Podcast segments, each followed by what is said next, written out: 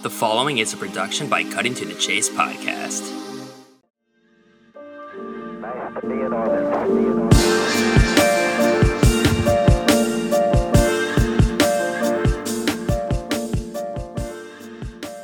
Give me your biggest predictions for the club this year, or even NHL predictions that you might have. Just something wild or crazy or whatever. Oh, oh, how spicy do you want? Whatever you got. Oh, all right. So we'll start with a little bit spicy and then we'll go with extreme spicy. Mark Scheig, first off, how is your Sunday going so far? Well, just started. I Yeah. did, actually had to take my wife to work, so it's kind of found some time to do this, sitting here and you know, getting ready for football and getting ready for obviously the hockey. You know, I'll be in Buffalo tomorrow night covering the game, so it's we're Nice. starting to get a little bit of clarity, little day by day here to see what this roster will finally look like. Yeah, definitely. So I want to kind of go back a little bit. So your journey to being a hockey journalist, you write for the hockey writers, you cover the Erie Erie Otters, the Columbus Blue Jackets, Cleveland Monsters. You recently got verified on Twitter. So how did you get here? How did all of this come to be? That's it's, it's a great question, Will, because if a lot of people really don't know the story of my beginning, and when you hear it, you're like, "Wait, what?" And so, kind of get get to it here. Back several years ago, so this would have been maybe what 2013, like eight years ago. I was just literally sitting in my apartment one day, and I was just writing, just on my own, kind of journal like about different, you know, hockey games and stuff big hockey fan, just doing it for fun. And then all of a sudden, one day, I see that the hockey writers at that point was looking for writers. And like, okay, this sounds kind of interesting. I apply. You know, send me a couple of your writing samples. Okay, send it over to them. They like it. So they bring me on to, you know, kind of just as a trial to start to, you know, see if things would ultimately work out wrote a cup. My first article, I believe, was back when Sonny Milano was first at Blue Jackets camp. So it would have been the after the 2014 draft, and at that time, I was looking to cover the Blue Jackets from Erie, Pennsylvania. So I'm like, okay. Let me contact the Otters because Milano's in the OHL. He'll event, go through there a couple of times. I'd like to be able to see him live, stuff like that. So I get a hold of Aaron Cooney, who at that point was the play-by-play guy for the Otters, and asked him, "Hey, can I possibly get in for a couple games?" Not only does Aaron say yes to the couple of games, he hands me a full season credential with the Erie Otters. Nice. So all of a sudden, it goes from thinking, okay, uh, we're going to just cover Milano a couple times to, wow, I'm now looking at covering the Erie Otters. Now, Will, there may be a guy that you have heard of on the Erie Otters in 2014 and 15 by the name of Connor Oh, McDavid. of course. right? Yeah. So Wow. that's his draft year on the Erie Otters that I'm going into. My first ever interview with the hockey writers was with Connor McDavid in the preseason. So we're going from writing for fun to now all of a sudden, here's Connor McDavid. And I am as nervous as you could possibly be. He knew it. I knew it. Everybody knew it. But the cool part was it showed who McDavid really was because he was very willing, very helpful. Over the course of the year, got to know him, inter- obviously interviewed a bunch of times. And by the time that the season was done, I remember we were at the combine in Buffalo before him, and this was the Marner draft, Dylan Strome, Jack Eichel in 2015. They all were at the combine and they had a bunch of media, like your TSNs of the world, your Sportsnets of the world, and McDavid was surrounded by probably about 60 media in a small area in Buffalo. He comes out of the media circle. Dylan Strome is coming in, their teammates on the Otters. McDavid actually sees me in the crowd, actually stops and says, Oh, hey, Mark, how are you doing? How are things in Erie? Nice. Now, think about that for Yeah. a minute. You're talking about all the bigwig sports giants up there, and he stops and says hi to me. That goes to show you about the power of developing a personal relationship, and you know, it was it was just absolutely wonderful. And then at the same time, while all that was going on, still covering the Columbus Blue Jackets. So that's how I started covering the Otters and then slowly getting integrated into the Columbus Blue Jackets. So then grind away for several years. You know, add the Cleveland Monsters to the mix. They go and win the Calder Cup in 2016. So I was able to be live when Bjorkstrand scored that overtime winner. Um, and be on the ice with Jared Bednar and the team celebrating with them. Just another incredible moment.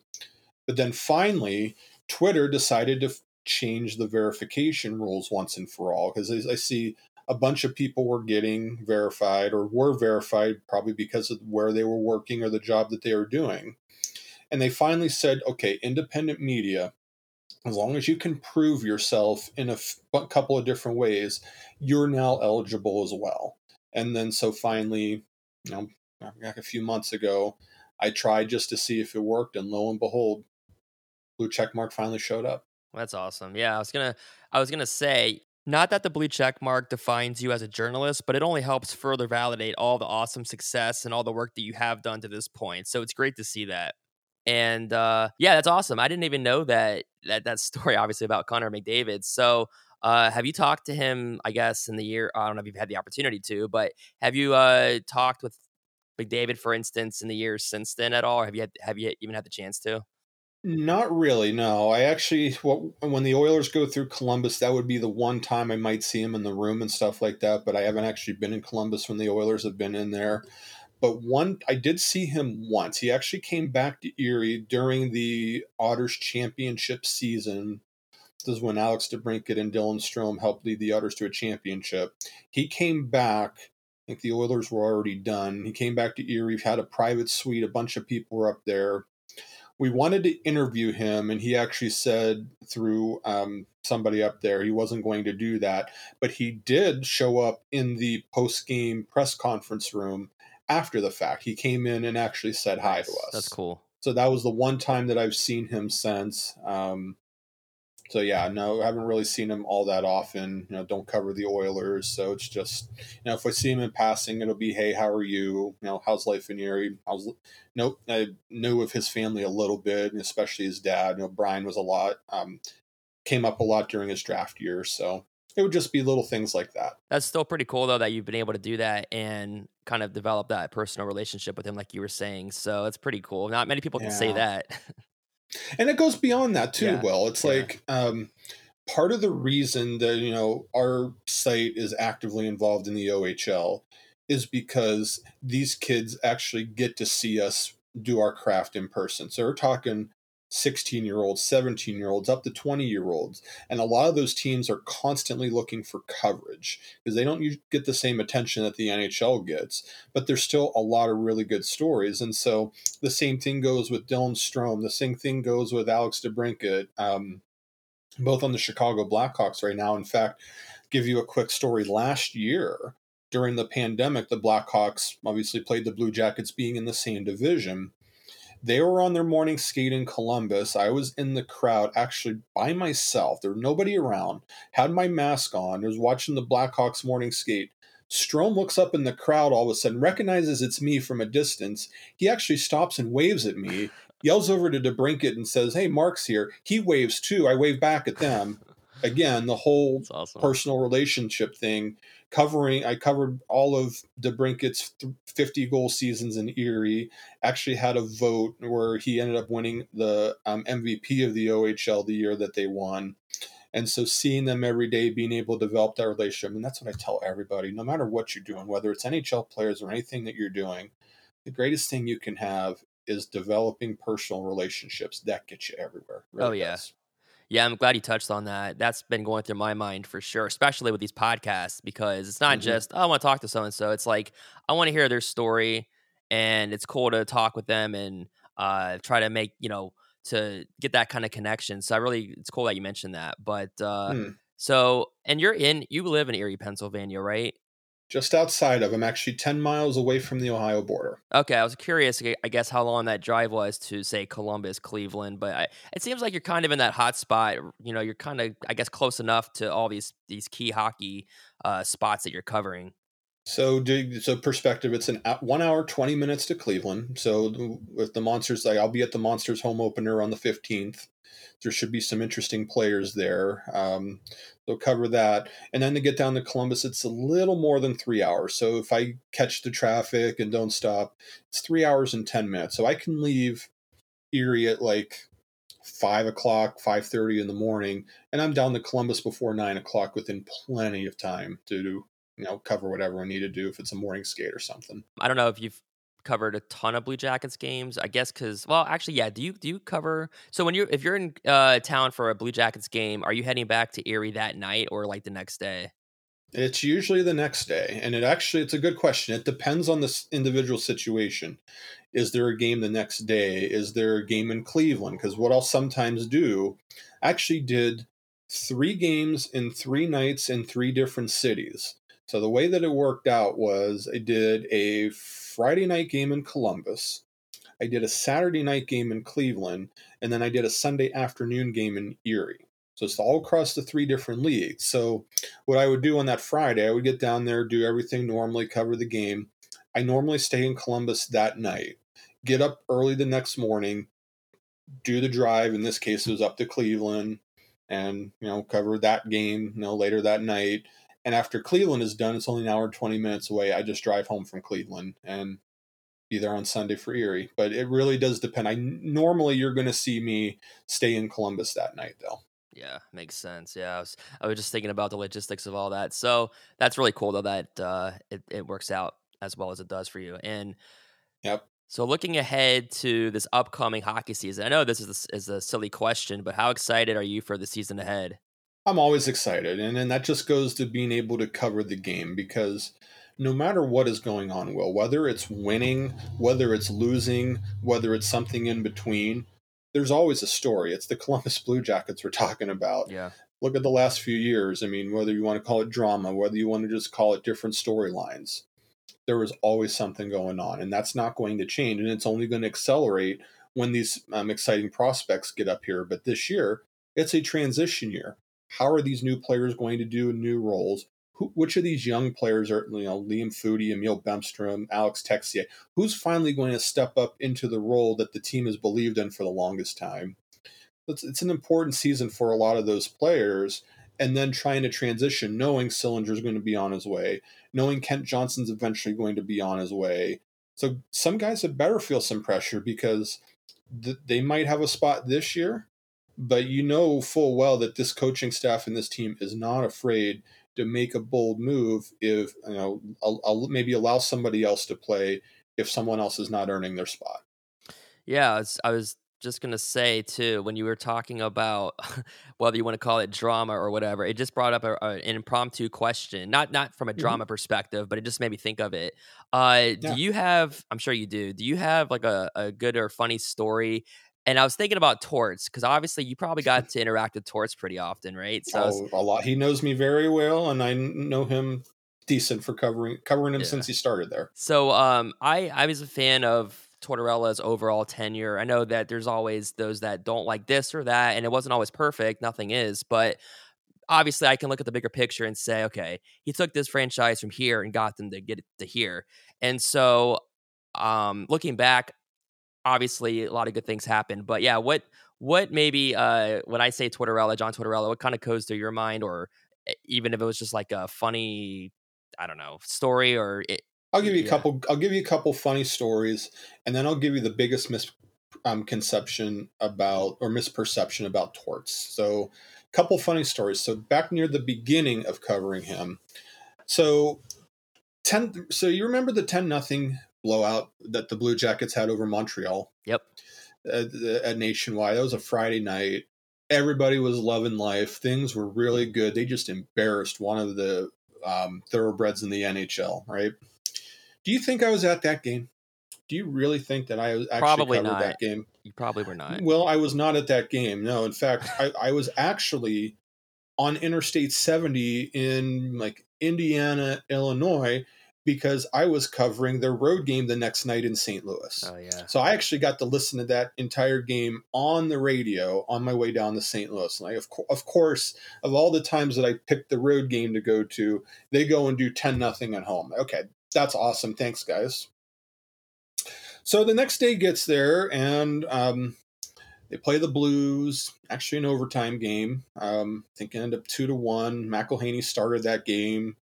Um, Blues end up winning in overtime.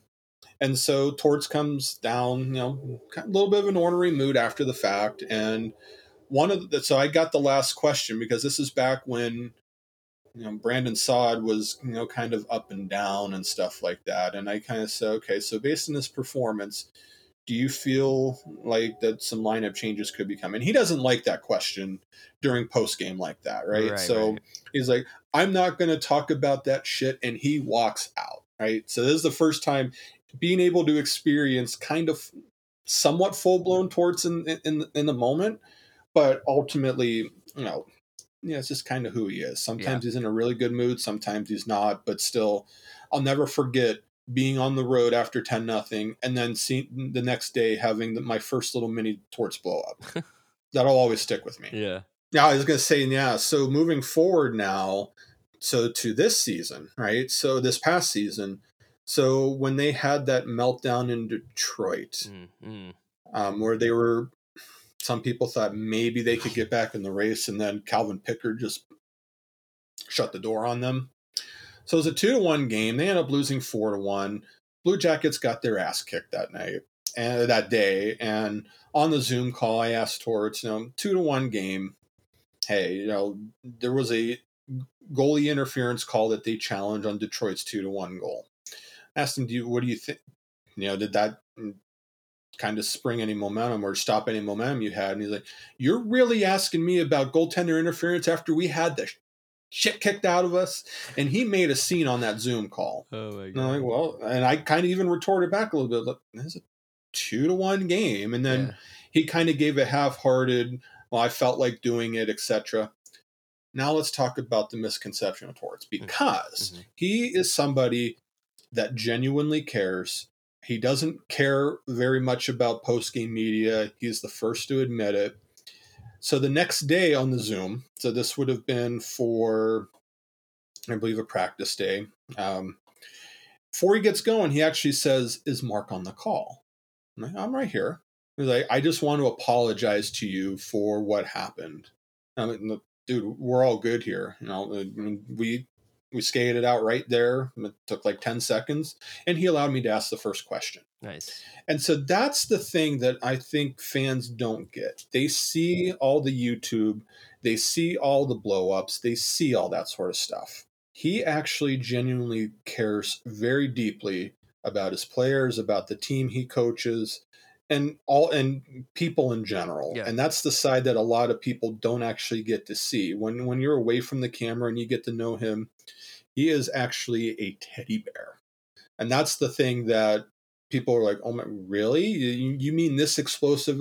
Yeah, he's actually he's like that. I've actually seen it before off camera when he's talking to people.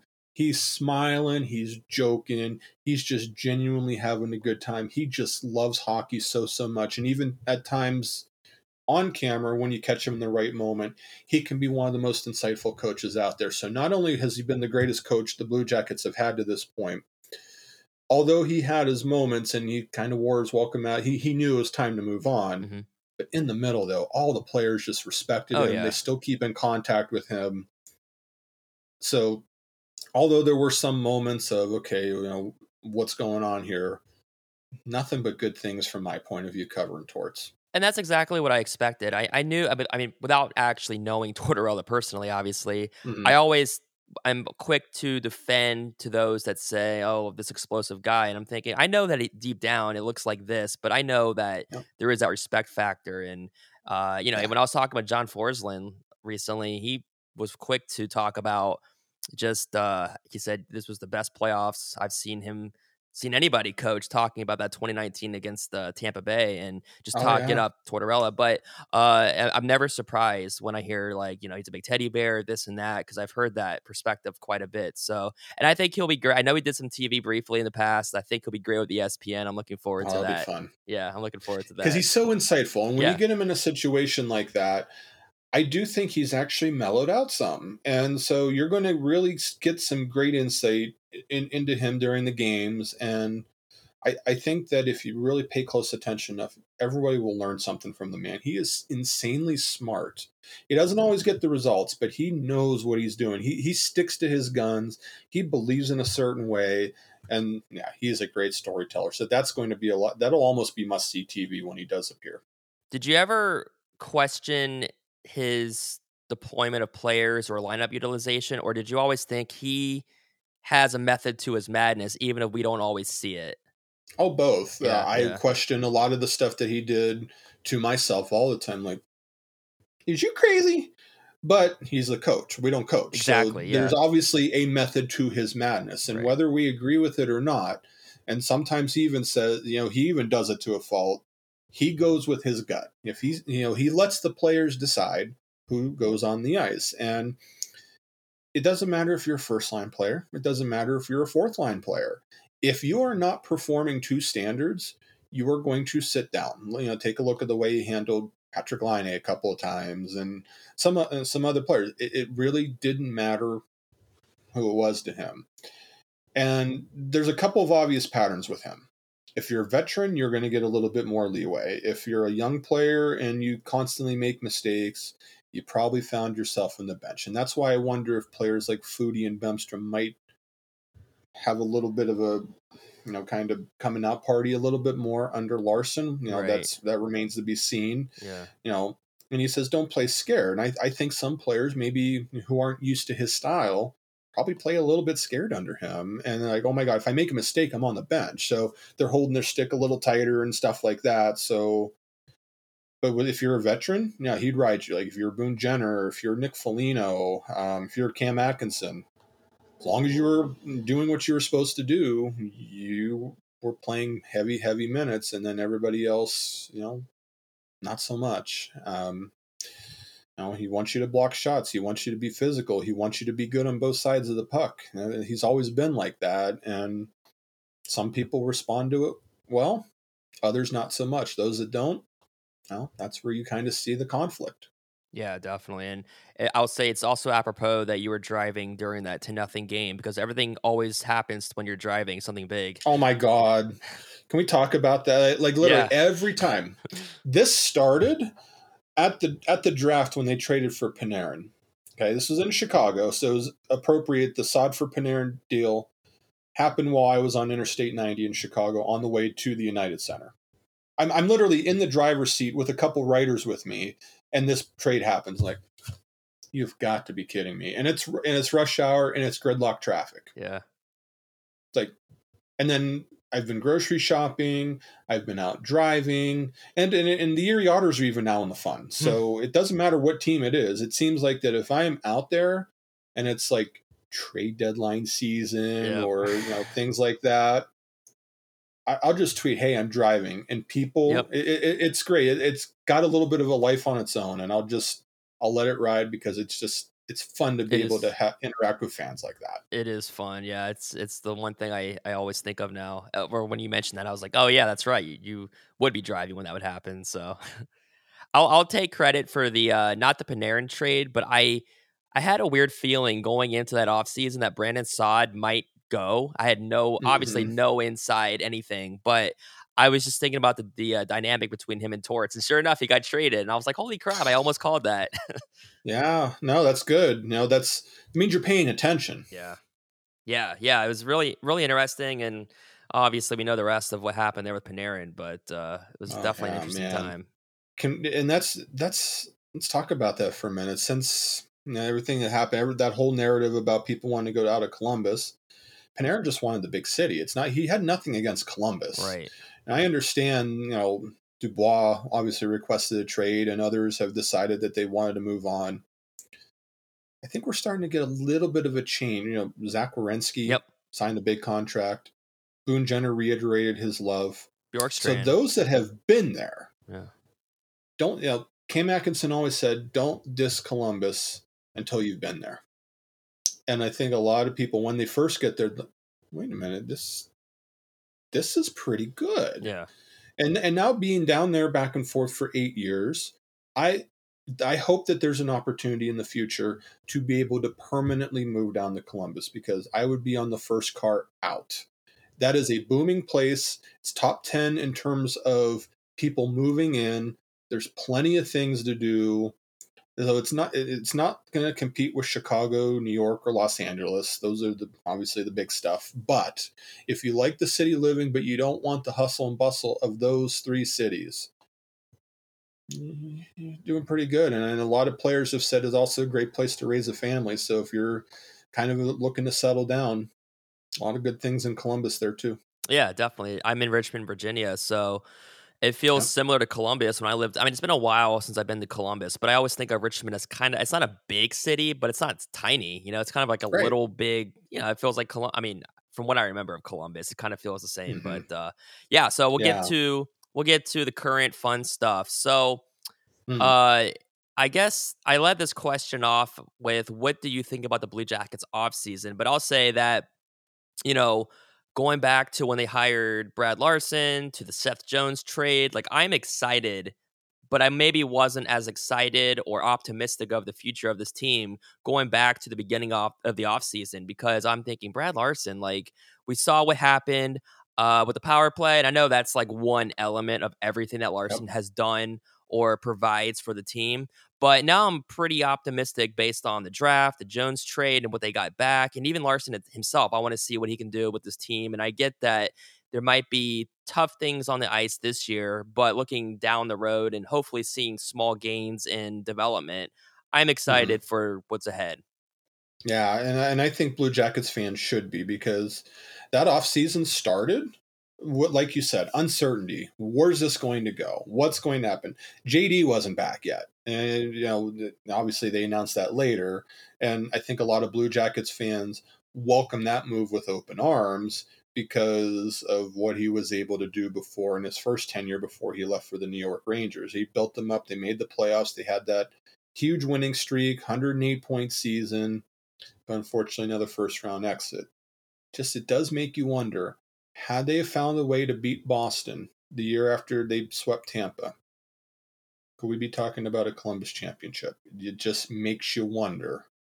You know, because they would have played Carolina, and then eventually they would have played the Blues, and I think they could have very easily done okay in either of those series, but we'll never know. But they were in a position where, you know, finally it just it just didn't work out. Things If were aligning, though. win a- Yeah.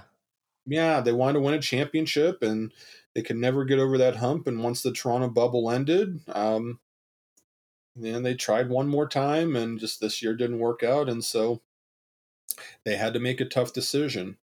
You know, see you, Cam Atkinson, see you, Nick Foligno, see you, David Savard. We're talking about the mainstays of this team. Well, it, it, it was just time. You know, Yeah, th- this crew had their shot and now there's going to be a transition and i think a lot of people are wondering oh how tough is this year going to be so th- two parts one i think especially in the beginning i think they know that a lot of people are looking down on them primarily because of how tough the metropolitan division is so they expect there to be a lot of growing pains that's to be expected but at the same time there's still some motivated players there Elvis is looking to prove that he's a number one. Werenski is now number one without Seth Jones. We got new defensemen in Boqvist and Peak that are looking to make an uh, Boqvist and Bean, excuse me, that are looking to make an impact. So players are there to prove themselves. They're it's going to be a fun team at least because you know Boqvist has some very interesting upside. I'm interested to see what Bean does in an expanded role power play should be better when you have Voracek, the playmaker, when you have Boqvist who can distribute the puck, and you you have finishers. I mean, look at the wingers are good. I mean, you look at you got Patrick Laine, you got Voracek, you got Nyquist, you got Bjorkstrand. That's a pretty good set of wingers. But here's the problem. Well, and, here, and a question even for you. Yeah. Look at the Metropolitan Division. Is there any teams centers that you would rather not have than Columbus's? Oh no. I mean that's that's been the question for That's a long That's been the bugaboo. Yeah. right? So, and, and even the Penguins and the Capitals who are older, yeah. they're still Crosby and Malkin. I mean it's hard to beat still although Nicklas Backstrom. you Malkin know, will miss some time, but yeah, no, you're right, exactly. Um, and but even the Devils, they got Hischier and Jack Hughes, and Yeah. Jack Hughes is going to be a star in this league. Yep. And you've got the the Rangers, Zaban. I'd rather have Zibanejad. I'd rather have. I think they have Lafreniere on the wing right now, but um, I'd still rather have that situation. I think every situation in the Metro center wise, I'd rather have them than the Blue Jackets, and that's where I think Ghost could still be coming at a premium for them. You know, we're depending right now on Jack Roslovic making the next step, with Alex Texier making the next step. So these are guys that are learning how to be a center, and we don't even know if they're meant to be a center or a winger. Right. Max Domi is still injured. He might be ahead of schedule. We'll see if he gets comes back sooner rather than later. See if they put him at center. But that's the point, though. They don't have that difference making center. So the question now is what makes a successful year? And in my mind, it's actually okay to be a lottery team this year. Oh, I yeah. know you- you're not advocating losing, Right. right? They're not going to go out and intentionally tank games. They're going to give everything that they got. But that only goes so far, especially when you have a tough division and you have shortcomings. Ultimately, there needs to be concrete development by all the young players. So you're talking your Bemstroms, your Foudys, you know, everybody that comes in. There needs to be tangible development where they are better at the end of the season than they are at the beginning. And then maybe a little bit of luck if they can get into Shane Wright next year. So if you could just imagine for a second, right? If the Blue Jackets have an awful year, now they're not going to be the worst team in the year in the league. Buffalo and Arizona are going to fight tooth and nail to be the worst team in the league this year. They, the way that they made their moves, they're in a class of their own. But the Blue Jackets, I think, are sort of in that next tier where, you know, they're they're going to have some excitement. They're going to win some games, but uh, ultimately, unless they somehow make up the deficit at center in other methods, like Merzlikins becomes Vezina caliber, the defense does so much better than we anticipate. I expect this to be a very long year, and if they could luck into the number one pick next year, so now all of a sudden you're talking about having a potential line of any combination of Laine, Shane Wright, Chinikov. I mean, you, Shane Wright is a bona fide number one center, will be a difference making player in the National Hockey League. In fact, he started out his career in the OHL at a higher pace points wise than Connor McDavid did. He was an exceptional player. He they, they granted him age 15, which is very unusual. Only a couple players like Stamkos, Tavares, McDavid have have had that exceptional status granted to them. So if the Blue Jackets can land him somehow, then you start to t- think about, okay, what do we got here? So, but for this season, let's see the development and maybe get a little bit lucky later. But no matter what, they're going to still get the best available player in the draft, no matter what. It should be a very high pick. And don't forget they own Chicago's pick next year, too. So they've got two so far. Yeah, yeah, that's for sure. Going back to Elvis for a second. Yeah. Were you surprised by the extension or maybe more so the timing of it? And do you think that kind of gives Korpisalo that extra chip on his shoulder motivation for this season alone? It better. Yeah, for yeah. Korpisalo, it better give it to him because Yeah. he's in a contract year and he's Yep. playing for his future. Mhm.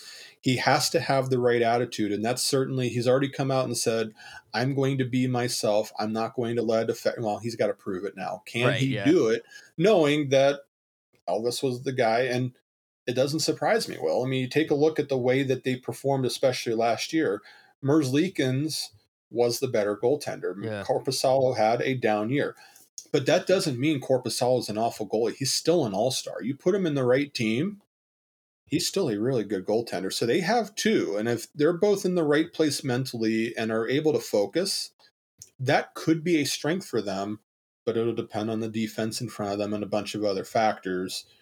So I'm not surprised that it ultimately happened. The timing of it, I'm really not surprised. They had to make a decision. They had to say, you know, we're not going to let both guys get to UFA down the line. One of them had to be signed, and clearly they saw you know that Merzlikins would be a nice fit here. The fans are going to love him. He's got a personality, and I've always long advocated the Blue Jackets need players like that that fans can gravitate to. And if he can get on a roll, like he can put some nice performances together. Remember, I think it was three consecutive shutouts back a little back a couple seasons ago when he first came out, including the one in Vegas. Oh, a yeah, lot of people right. That's said, right. Yeah, Yeah. he the, there's upside there, and if Yeah. he could figure it out, and they put a good team in front of him, you know, pieces are in place. It's just getting to that point, and it's just make sure that the expectations are tempered. Like you're not going to go in thinking that they're going to win the cup this year. Could they make the playoffs? Well, if a lot of things go right, um, I mean, it's a lot of ifs. But if they have the absolute perfect season, maybe they can compete for that. But you know, I think they need to go with the expect very little. So if they impress beyond that, you can be happy. But if they don't make it, you're already expecting low expectations anyway. Where people get in trouble is if they expect too much and they fall flat. Then it feels much different. So put your expectations in the right spot. Know that there's going to be a lot of learning and development, but realize that they're addressing the future especially down the middle. That's where it's going to because st- they believe Kent Johnson's going to be a center. We already know Cole Sillinger they're looking at as a center. He's already been given a great chance at camp this year because he's been impressive. So it's coming. It's just um, be prepared to endure a little bit of stuff this year. Oh yeah, for sure. That's why I say like I'm excited mainly for the, the future, not necessarily just this season alone. But yeah, I think Korpisalo, I mean, maybe his time in Columbus will end in terms of where he might end up going somewhere in the future, but I think he could definitely bring a lot for whatever team. And you talked about, you know, the right situation, right? You Listen, know, the Blue Jackets looking for a first round pick there, and there was rumblings that Edmonton could be that team, and you wonder, do they trust Mike Smith to be the guy when they're clearly looking to go deep with McDavid, Draisaitl, Nugent Hopkins, and that core? Yep. You know, they don't need another first round exit because that's going to put a lot of Mm. pressure on them. oh yeah. So if they decide that they need to address goaltending, Yeah, exactly. listen, there's there's a there's an opportunity there, and if the Blue Jackets, you know, if they're looking for a first round pick, if they can land another first round pick somehow to give them three in what many are calling a more loaded top of the 22 draft, Yeah. yeah, And- and that's- potential. And then, of course, there's the situations with guys like Laine and Domi. We'll see what happens with Yep. their future. So it's lots of That's it. That's it. You know, there's all. You know, uh, those guys could legit if, if this season goes off the rails and they say, "Oh, you know, let's explore the market online." Eh, they could easily get stuff. I mean, Oh, yeah. think about um, what he could do. You put him on a contender, put that shot on a contender. They better get paid a premium if they're going to deal him, and and he's still going to be a restricted free agent actor, so it's team control on top of that. So that'll be interesting to watch develop to see if he's going to be a part of their future, and then if not, seeing who steps up with the right kind of offer that makes sense for the Blue Jackets. Because Jarmo Kekalainen has over and over again proven, and a lot of people thought, oh, they're going to lose the Seth Jones trade because you know giving up Jones, a good player like that, is going to be hard to overcome. They got Adam Boqvist. They got moved up 20 spots in this past draft, and they have a first next year. That's pretty, pretty good work for losing a legit number one defenseman. yeah, ex- yeah, exactly. And and Seth Jones is in his prime right now. Whereas you have a yeah. So uh, going back to the centers, that was my next thing I was going to obviously bring Yeah. up with you too. So I was going to ask you, who do you think will center Laine and Voracek? Assuming, of course, it's not Cole Sillinger because I don't expect him to be doing that right away, and I don't even know if he'll be on the team obviously right away. But Jack Roslovic, you mentioned it. Um, I think you were well. I know Jack Roslovic has been working on his defensive game this past Mhm. summer. So who do you think will ultimately end up, at least on opening night, centering Laine and Voracek? I I think it's Roslovic. Yeah, Um, Yeah. if they had other options, sure. Um, I suppose there's always a chance they could throw Texier in there if he proves something, but he hasn't really bounced this year the way in, in the preseason or stood out in the way I was hoping that he would so far. But Roslovic, listen, you know, I think a lot of people forget as part of that Laine trade, you know, some people are like, isn't it actually the Roslovic trade? Because Roslovic actually had some numbers last year. Yeah. He can play offense. He's a skater. It's just learning the intricacies of the center ice position, doing face-offs, the defensive responsibilities. There's just so much that comes in, especially when you're learning it and trying to be a top six center. It just it felt overwhelming. So he took time working with Mark Letestu to try to be able to get that. Will he be able to bridge the whole gap in one off season? I'm not sure that that's possible, but I'm sure that he could make some strides. And you know, there's certainly um, now the only thing I worry about with a trio like that is defensively. You know, offensively they could you know maybe fill the net and look good doing it, but boy, Voracek, Liney, and Roslovic doesn't exactly scream um, defense when you think about it. So it just kind of makes you wonder what are they thinking there? Can they get somebody to maybe stabilize that a little bit more? Or maybe do they keep Laine and Voracek on different lines? That's a decision that the coaching staff has to make too. So while it sounds good on paper to put the two of them together, you know, Larsen always says chemistry is a funny thing. And, until he sees it, That's true. you know, they'll go with what they feel like is going to be the best. So maybe it goes with Roslovic at the start. Maybe Max Domi when he gets ready and he's um, healthy. There could be a possibility there, but it's so tricky to gauge the lines right now because they're still trying to evaluate. Um, I think we get hints little by little as we get closer, but to say anything definitively 100% right now, Yeah. that's foolish. Exactly. Yeah. Yeah, it's always funny with chemistry. You just never know. There's a lot of potential upside, but until you see it Mhm. play out, you just never know. So it'll be very interesting to see. And also, I think I don't know if I don't know if this is 100, percent but I, I just feel very good about Igor. I don't know if it's Chinnikov or China, Chinakov. Chinak- Chin- Chinakov. I've been saying Chinnikov. Yeah, so I've been saying I think I've been saying Chinnikov. So I've seen that's been a topic lately too about how do you say his last name. But either way, I'm ex-. I think he's going to be on the team opening night. Do you agree with that? I think Chinakov will make this team. Um, now he's in the NHL group. He's certainly in the conversation. I expect him to play a couple more times to kind of make a final impression, but I think everyone looks at the shot. But he's a really good playmaker, and he's pretty responsible, at least in the early going so far, and being in the right spot defensively too. So I think that if there's any of those younger players that get in, it's him. I'm just I'm back and forth on Sillinger. Like I see Oh, why yeah. they're giving him the look, Yeah. but man, no no 18 year old since I believe David Perron, if I recall correctly, has made a team under Kekalainen, and a no Blue Jacket 18 year old has made it under Kekalainen's watch. So he's getting every opportunity to develop and to play with these guys and stuff like that. But do you really want him playing in this season where it's going to be a crazy transition? They have to decide that. And if they do decide that it's him, it'll be different from what Kekalainen has done. So I'm leaning, at least right now, because he can go back to the WHL or he can go to the AHL as well. Why not put him in a position where he can still develop, put him in a position to succeed, and then he can come in next year just ready to dominate? Right.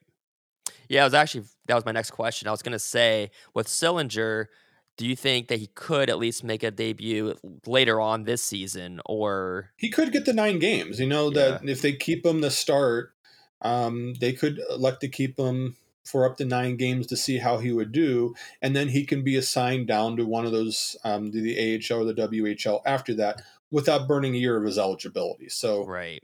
There is a chance that he could stay for that, and there's certainly a chance, um, depending on where he ends up. You know, if the playoffs are over or whatnot, the end of the year comes around, one of those call ups, he could show up there too if things are out of whack and they're out of playoff um, contention.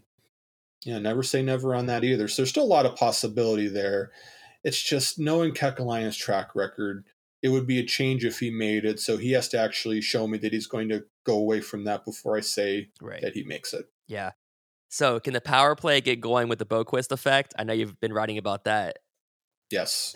Just Nice. if you if you look at the way that he handles, just it's a small sample size, so warning on that. But think think back to the power play the last few years. Yep. How awful did it look? More often than not, Yeah. it looked awful. Yep. There was no puck movement, no creativity. With Boqvist on the ice, there's creativity, there was puck movement, players were dangerous. That's where the Blue Jackets have been desperately missing puck movers and playmakers. And so that is the Boqvist effect because I've always been, I, I've watched him since back in his days with London. I, I loved his game then offensively. He's got to learn the defensive end. That's happens with all young defensemen. But man, he's got some interesting comparisons out there, comparables out there. Erik Karlsson being one of them, and you know how good he was in his prime um, with Ottawa as an offensive defenseman. If he can get anywhere near that level, that'll certainly put make the Blue Jackets more dangerous, and that's why I do think the power play will be better. I mean, they're pretty awful as it was, but you add Voracek who can make plays. You you add Boqvist who can get the puck to the right place. He'll probably be on power play too with Werenski being on the top. They should uh, move up, and if they don't, then then you really got to ask, okay, w- what is it really? Exactly. I mean, the, the opportunity is there time to go out and prove it. Yeah, it's almost like it, there's nowhere to go but up, but you also want to see a significant improvement there, not just be 25th or something. So, yeah. Exactly. And then you wrote about this, and I thought this was very interesting, talking about Mhm. ending the blackouts because this affects me personally. Oh. I'm writing, I'm supposed to do the recap for the Canon Wednesday, and I already said I probably won't be able to watch this game, but luckily it's just preseason. I can do a light recap. I can get, you know, find tweets and just write out whatever observations I can find. Not a huge deal, but it raises a Mhm. good point just in general with sports and the, and the NHL with blackouts. And I mean, I get why they have them, I guess, but you're right. With preseason, you're trying to grow the game. I thought that was a great point. You're trying to grow the game. You're really just Mhm. restricting fan bases when you can't even watch the team. there's rules. I know there are, I don't like the rules, but they're out there and that's just it. You you mentioned it. Why not grow the game? They're a fan they said if you're in Phoenix, if you're in Richmond, Virginia, and you want to watch the Columbus Blue Jackets, right now I'm looking at it on NHL.com.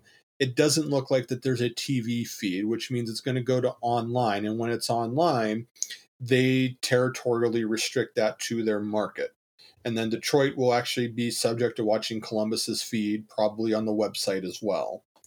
Like, why are we doing it? 2021, Will. Why are we doing this still? Like, as a general hockey fan, I want to have options. I want to be able to watch prospects. I want to be able to see how they do against um, other players and stuff like that.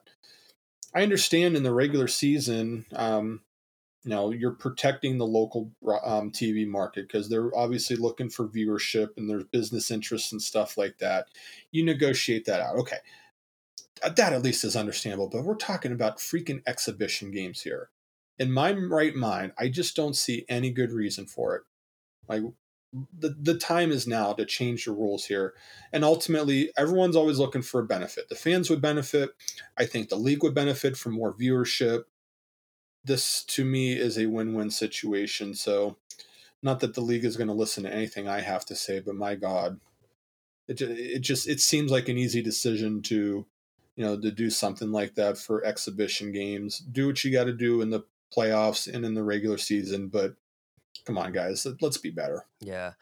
Yeah. So at least uh, the regular season, I'll be able to watch that. But uh, it's, you know, and we'll end on this. So give me your Okay. biggest predictions for the club this year, or even NHL predictions that you might have. Just something wild or crazy or Hmm. whatever. Oh, oh, how spicy do you want? Whatever you got. Oh, all right. So we'll start with a little bit spicy, and then we'll go with extreme spicy. Nice. So a little bit spicy. I actually think Elvis Merzlikins gets Vezina votes. Okay. So we'll start with kind of on a scale of one to five. That's a two. I actually think that he has a lot to prove. And I think that the team is going to be a little bit better, especially at the beginning. If he can just get on that roll, especially if he knows he's the number one guy and gets in a groove, I think that'll ultimately be a big thing for the team. I'm not saying he's going to be a Vezina finalist, but I think that his play at times will certainly say, oh, okay, you know, why are the Blue Jackets doing well at Spurs? So it's because this goaltender is stopping everything thrown at him. So on a two on a two to five, I think Merzlikins gets some Vezina votes. Um, so let's see, three out of five. So I think that the leading goal scorer on the team, so it won't be surprising who I think it'll end up being. I, th- I still think that it'll be Laine but I do think that he's going to get to 40. Hmm, nice. Yes. I He's got so. a lot to prove. and Voracek. and- One year prove it deal. Yeah. Yeah. Yeah. Love it. So I think I think that you know the, the, it's a little bit bolder. So three out of five for that one. Um, around the league, so I always like to look at the teams that a lot of people are saying, "Oh, they're kind of the trendy pick and stuff like that. They're going to do this. They're going to do that." So let's go four out of five. I wonder if if the Avs somehow struggle at the beginning of this year that they look at a coaching change. Mm, that'd be interesting. Wow. Yeah. Yeah. You never know. Be, but because you know that the expectations are super super high there. Yeah. Like it's cup or bust. MacKinnon has to be signed in a couple years. I think Bednar's done a great job, and it's not really a reflection of him. But I'm just saying that if the Avalanche, for some reason, you know, because they have Darcy Kuemper now, a little bit injury prone, so you know, whatever the case, if they struggle, you just know that they're not going. The the the leash is kind of tight there. Yeah. I mean, I don't think anything happens to Bednar, but I'm just saying if they Yeah. struggle, Yeah. I just wonder if they take a look at kind of an extreme move, something like that. So that so that, leaves my most spiciest one to date yet. Based on what everybody is talking about, imagine a world where it's New York Rangers make the playoffs this year. Because I think a lot of people look at Washington. A- A lot of people are looking at the Islanders making a, a serious cup run. Let's couple that with the Penguins missing the playoffs. Okay. I like so that. there's my five out of five. I think the Rangers are in, the Penguins are out. Because you have Malkin out for a couple months. Crosby's going to miss the beginning of the year because he had the wrist surgery. He's out for six weeks. Could be back end of October, beginning of November. So, former Blue Jacket legend Jeff Carter is their number one center. Will Yeah. Yeah. Ugh. Yeah, and he's kind of up there. So- So. and uh, do they believe in Tristan Jarry too? Oh yeah. So I, it, there's legitimate questions on the Penguins where if they have a bad enough start to the year and then have to endure everything after that, they may make the playoffs, but they might be squeaking or they might miss out completely. Like that group is not getting any younger. Um, and then the Rangers are just, man, Shesterkin, I'm a big believer in him. Lafreniere's there, Kakko is there. They, they, they have some really interesting talent. If they could figure out the defense, I could see a path to the playoffs for them. I was talking with a Rangers, well, fan, but he has his own podcast as well. But anyway, Yeah. he he said Rangers got to make the playoffs this year. He said the rebuild has been nice, they're trending up, but he said it's time to see results. So I think, uh, and I don't know, I, I'm glad that the John Davidson thing worked out in Columbus's favor because I Mhm. was just very surprised with all that. But anyways, I like Yeah. the Blue Jackets with Da- with Davidson, and it's crazy. He's been there. I mean. Except for the last couple of seasons, he's had he's gotten kind of a long tenure in Columbus to this point overall. So Definitely. And here's the bit. thing too. Listen, they he he had many offers. He could have went Yeah. a number of different ways after the Rangers. Yep. And he has reiterated that he just wanted to come back here. Yeah. That should excite Blue Jackets fans that a living legend, let's face it, broadcasting wise, management wise, he's he's hockey royalty and he wants to make himself at home in Columbus. Yeah. Yeah. And I'm excited again for their future. And it's going to get started here very Yep. soon. And For uh, sure. Mark, that's all I've got. You gave me a ton of gems, gold. Uh, Hmm. really awesome to have you on. At Mark Scheig Yeah. on Twitter. Check him out. The Hockey Writers. Check him out on Twitter. Great stuff. Thanks for always indulging my my silliness, my banter, and whatever. It's always fun. So Silliness is always welcome in my world, and it's a pleasure doing it with you. Really enjoy the time. We'll appreciate it.